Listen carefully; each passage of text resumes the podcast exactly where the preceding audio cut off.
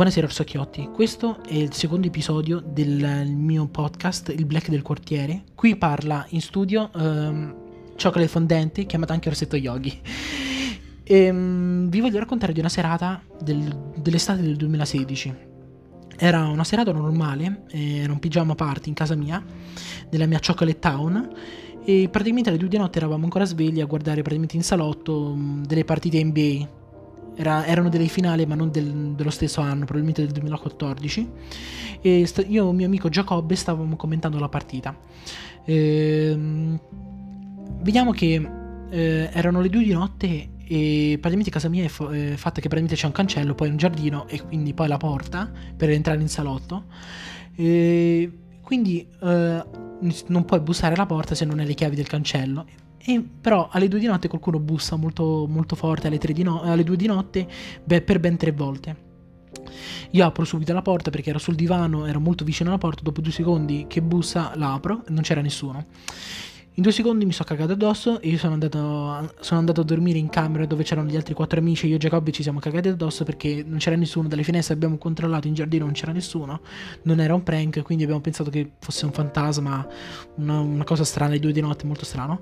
E siamo tornati in camera e abbiamo raccontato ai nostri amici che, che chiameremo Cristoforo, Vincenzo, Valerio e Dario, quattro nomi a caso e abbiamo raccontato questo fatto e praticamente uno di questi, per esempio Dario, ha proposto di raccontare storie horror, di storie vere che sono, di storie paranormali che sono successe nelle nostre vite o, o che hanno sentito dire da altri amici.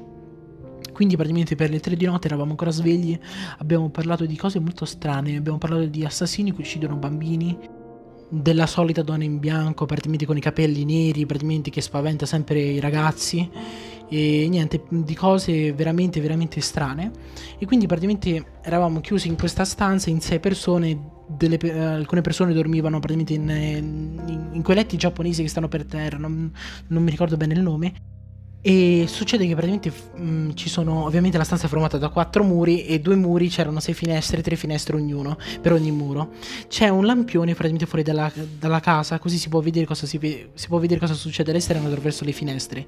Essenzialmente alle tre di notte è passato praticamente una persona che non si è ben capito chi fosse e dopo aver raccontato praticamente uh, tutte quelle storie horror, praticamente eh, essenzialmente ci siamo cagati addosso perché è passata una persona molto veloce, si è vista solo l'ombra perché la lampione, c'era un lampione e quindi l'ombra e praticamente si vede all'interno della stanza.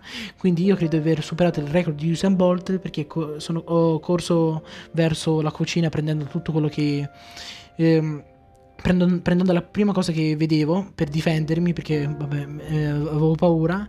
Credo che qualcuno si è messo se due persone si sono nascoste sotto il letto e l'altra si è nascosta in bagno. Ed era molto divertente perché mi, poi questa persona bussa dal retro e tutti ci, ci, mettiamo non sappiamo cosa fare non sappiamo cosa fare e si scopre che era mio padre.